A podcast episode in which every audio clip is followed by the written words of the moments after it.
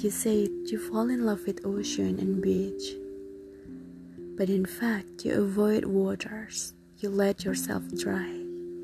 Is that really falling in love? Little, did you know that if you are falling in love, you would willing to do an extra for it? You give effort, you sacrifice.